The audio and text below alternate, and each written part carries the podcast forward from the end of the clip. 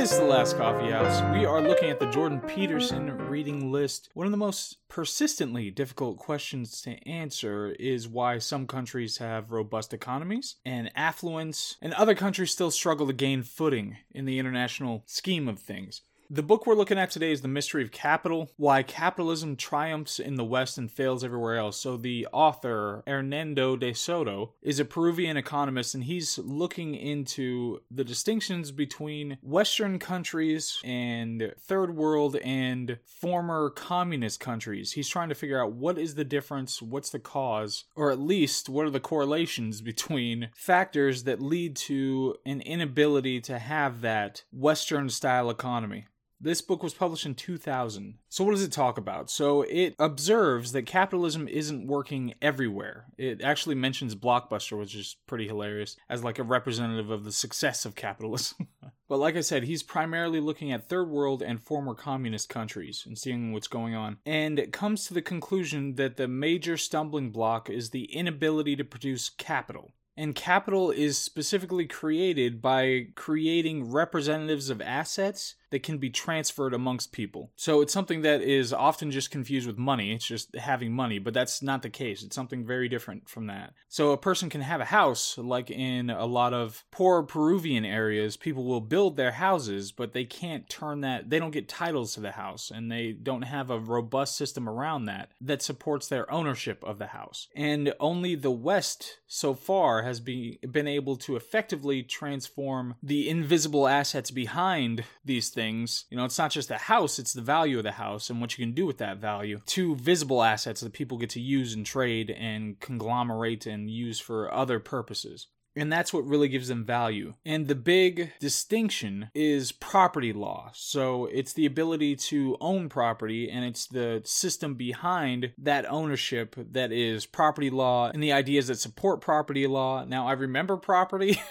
when I was going to school. And one of the most terrifying things as a law student was the rule against perpetuities. Our property professor actually taught it to us and tried to get us to learn it. But a lot of the other property professors, all of them, or most of them at least, said that they would not teach the rule against perpetuities. And if it came up on a test, just ignore it and move on to the next one and get it wrong because it's so ridiculous and complex and counterintuitive. Anyway, but that just shows in the United States we have a very robust property law system that we take for granted. But other countries like the third world, they don't have those. I also, for one client at one point, I had to find this property trail for property in India. And it was extremely difficult because they didn't have the same, I couldn't just look up an address and, and figure out when it was sold and all that sort of stuff. It's more advanced than a lot of places, I'm sure, but it was amazing to see how different it was and how much I take for granted living here and that I can just go, I can go online and look up the sale history of any given house based on the street address.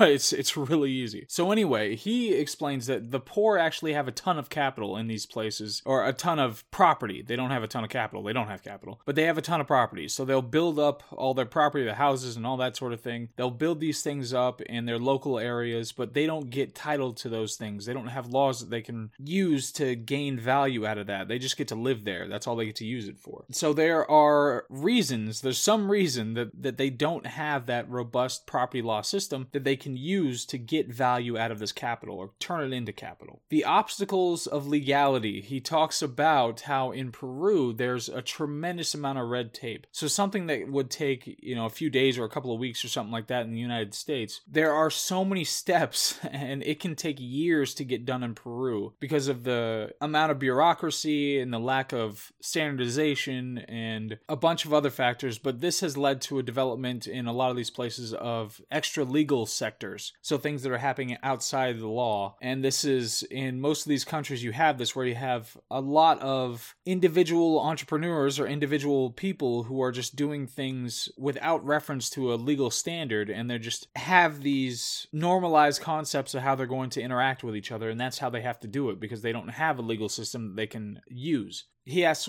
how much the dead capital is worth and says that the poor, at least in some countries, or I'm guessing in, in pretty much all countries, the poor collectively have more value when it comes to just looking at how much there is, the poor collectively have more value than the rich do in these countries. Then he talks about the entre- the entrepreneurial ingenuity of a lot of these people in these poor areas, and he brings up uh, he references just kind of vaguely people selling things on street corners and setting up little shanties and and sewing sweaters, and calls them or paints them at least as some kind of heroic entrepreneurs in these areas. And one of the this will be one of the areas where I'm going to interject a bit because there's kind of this when it comes to economists, obviously, if you just talk about how great capitalism and rich people are, then you're not really talking about much.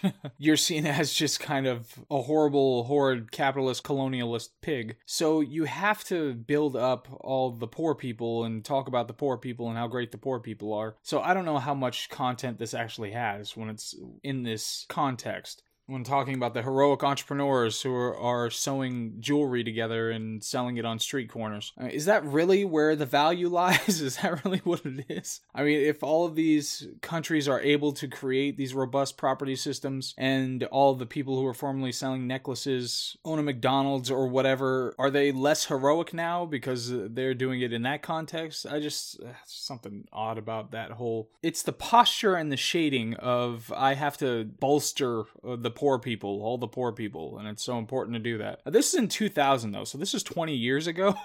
so maybe at the time it was probably a little more avant-garde, I guess. Then he goes into the mystery of capital in general. So what is capital? And like I said, it's not it's equated with money, but it's not just money. Smith and Marx come up and their distinct ideas when it comes to the economy and what's best. So for accumulated assets to become capital, they have to be fixed. So you have to have some fixed idea about what the value is going to be and it has to last. It has to last over a long period of time by some standard as opposed to who knows how long it's going to last or not. Because initially the investment is the labor value that goes into it and you're supposed to be able to sell your labor value. And in a capitalist economy, obviously any of any of us can sell our labor value somewhere, but then we have the opportunity to take that and turn it into something that's capital that can be used in other ways. So the third world, they will inflate with money. They can print money and just create more money, but this doesn't create capital, and that's why that doesn't work. There is a lot of potential energy in assets that can be used that doesn't exist just in money or in the thing that you created that isn't capital or you can't use as capital. And there are imperceptibly produced mechanisms that help the property that we are totally oblivious to in the West because these are things that developed over a long period of time, but that people in third world and former communist countries that they desperately need and have to create again on their own and try to implement from the top down which is very difficult to do. So here are some of the factors in the hidden conversion process of the West. It's ownership in general, just being able to own something the protection of ownership, the reliably fixed answers when it comes to figuring out who owns what. Previously, he discussed how people would determine who owns what by asking the neighbors. So you'd go ask the neighbors, okay, who owns that, who owns that, and if the neighbors agreed, then wonderful. But that's that's the only record of who owns what.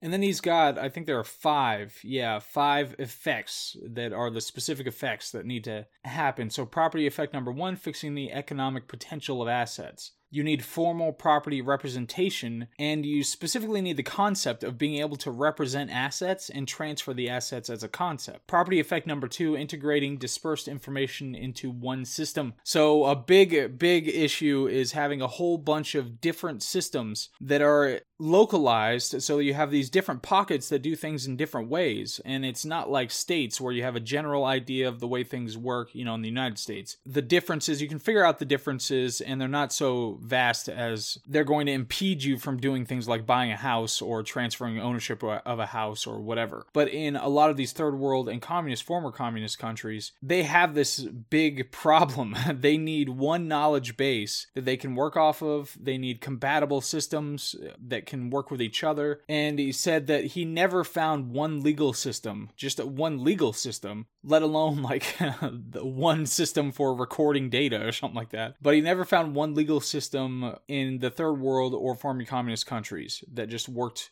across the board. And Western nations only integrated property systems about 200 years ago, so it's not something that has a long storied history in the West. But in those countries in the third world and in former communist countries, they have to rely on local consensus, which obviously can be sporadic. Property effect number three is making people accountable. So using infractions, liens, dishonored contracts, uh, like uh, penalties for dishonored contracts, and credit, all those kinds of things, uh, like a credit system, all those kinds of things make people accountable to the things that they agree to, so it makes it more stable so that you can have valued assets. Property effect number four, making assets fungible so that you can differentiate between assets easily. You can split them into shares. You know, in the United States, we have things like tenancy in common, and you have different ownership properties, uh, lifetime tenancy, tenancy, and that sort of thing. And it's really flexible. You're you're able to do with your assets assets a whole bunch of different things.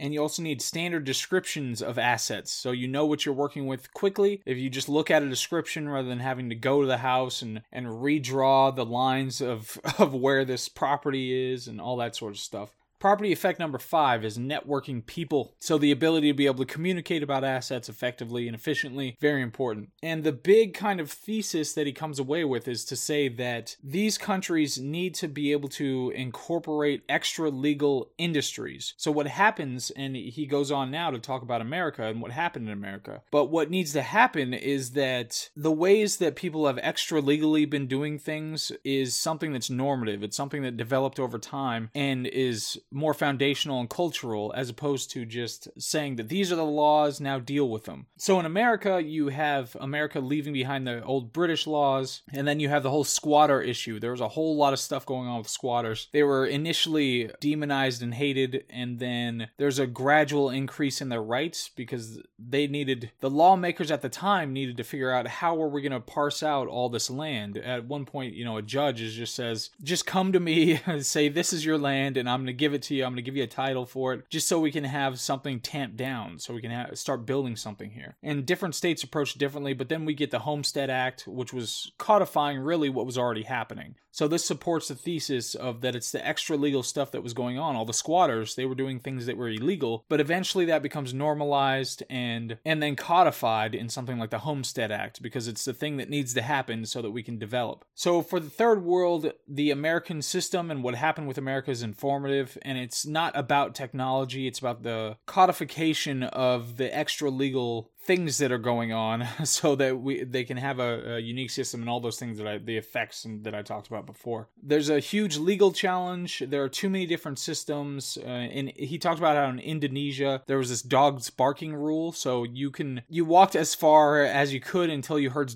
heard dogs barking because they were saying that this isn't your territory, so get out of my territory. That's how you knew which ones were cohesive amongst themselves and which ones were separate ones. But mandatory law is not enough. It needs to be cultural. The reliance on government to make the law is actually not the norm historically. Like I said, you would end up codifying, like the Homestead Act, you'd codify things that were already going on. And when it comes to legal philosophy, the law had to be discovered before it could be systematized. So that's something you stumble upon what the law actually is, as a, which is a kind of a priori Platonic forms kind of thing. But you stumble upon what the law actually is, as opposed to just make up the laws on the fly but you have to step into the extra legal sector, he says, to figure out what to do. And he's doing a lot of work in Peru around these areas to try to try to modernize in this way this the Peruvian economy. Then he goes into a bit of a discussion about the conflict between Smith and Marx and how Marx had this idea about how capitalism necessarily puts the resources in the hands of the rich at the expense of the poor. And the author is mostly an apologist for capitalism in this sense. And then he has this little, bl- like it's barely a blurb about how, about whether succeeding at capitalism is cultural and whether that has anything to do with it. And then he brings up, he does the you didn't build that routine of Obama and Warren asks if Bill Gates could have done anything that he did if he didn't have all these extra things. Uh, of course, the question then becomes why didn't all the other people who had all those things do the things that Bill Gates did? Obviously, these things are extremely complex, and to use that as kind of a cheeky riposte to the actual real question of whether there are cultural issues that get in the way of certain practices, I mean, that's it's disingenuous. And his answer is first give property rights to everyone and see what happens. If that's your critique is about culture, then give property rights to everybody and see what happens and let it play out that way. Okay, into my analysis. That was pretty much the book. It's got a great hypothesis. The fundamental idea about all the gears that have to be in place to be able to turn each other is an important idea to amplify in this context. It's many aspects of the economy are opaque to virtually everybody, you know, and there are things like the idea of property rights, the enforcement of property rights, the consistency and application of laws, the predictability of what's going to happen with your property, and the ability to pool assets together to create something bigger. All those things are really important to get across that you can't take those for granted. Those are things that have to be developed. And of course, that goes strongly against the whole idea of divesting the concept of property rights, of you having your own property, which is good.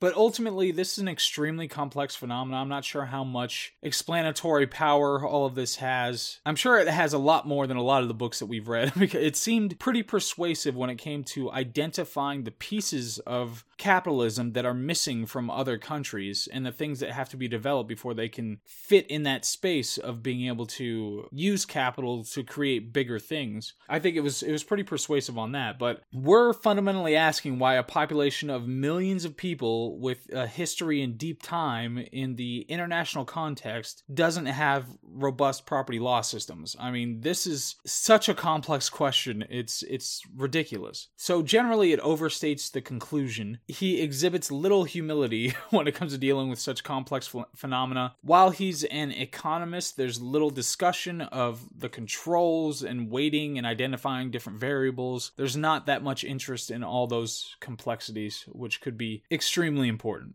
So, big picture wise, the author pays lip service to the question of whether the issue could be cultural or not, but I think it's actually more important to take that seriously. There's no way that private ownership, that good property law system, and consistency in application of law, there's no way that those things are going to make it worse. so, that's fine, implement those all you want. But we like to pretend that the human brain has this perfect elasticity like in education, we think that if we just give enough education that anybody can be and do anything, which is patently not the case. Someone with an 80 IQ will never be a GM in chess. It's never going to happen. It doesn't matter how much you try to teach them chess or how much you try to improve their intelligence or whatever or any other factors, they're not going to get there. It's likely analogous to physical limitations, so there could be outliers or whatever, but when it comes to physical limitations, obviously, there's a certain class of people, if you just take everybody in the middle and they did all the same workouts as the greatest players in any given sport, they're not going to beat those players. And that's not even getting into like temperament and the millions of other differences between human beings that could affect all the things that are important for developing a robust property system. and there absolutely could be a threshold in populations or thresholds in populations about various characteristics, and the range of affinity to any given behavior could absolutely be governed by biology. And those ca- things could impact the culture and whether a group of people has an ability to do certain things. Now, I personally think that all the countries of the world are perfectly capable of having a robust property system, but it's an empirical question of whether that's actually true. It's an empirical question that has to be seriously considered whether there are cultural affinities that are directly in the way and how much elasticity people actually have in those areas when it comes to behaving in way one versus way two or whatever. So a lot of countries try the easy short-term route of just having a planned economy and saying let's just copy and paste western countries. Some even tried state ownership pure on state ownership and find a recipe for disaster but it's likely that all of these countries have to go through the same long term process of figuring out all the subtleties of a robust property law system on their own as opposed to just downloading it from somebody else. There are foundational ideas that we're not even aware of that are ingrained by time and experience that they're likely going to have to figure out. So, anyway, that was the mystery of capital. I thought this was going to be like a 10 minute episode. Jesus. But there's a lot going on. It's a really complex question and one that certainly I definitely applaud what this guy's doing in Peru, trying to figure this stuff out and implement ways of fixing it. And hopefully, we'll have, you know, in a few decades, we'll we'll have a good experiment to see how well it worked. Like I said, it's not going to hurt. There's no way it's going to hurt to have better property laws and better protection of ownership and all that sort of thing. So that's good. Anyway, this is the last coffee house. I hope everybody's doing well. It appears the world is opening back up, and we'll see what happens as a result of that. But I, for one, am going to keep on reading and see how many of these books I can get through. And I'll see you on the next one. All right, bye.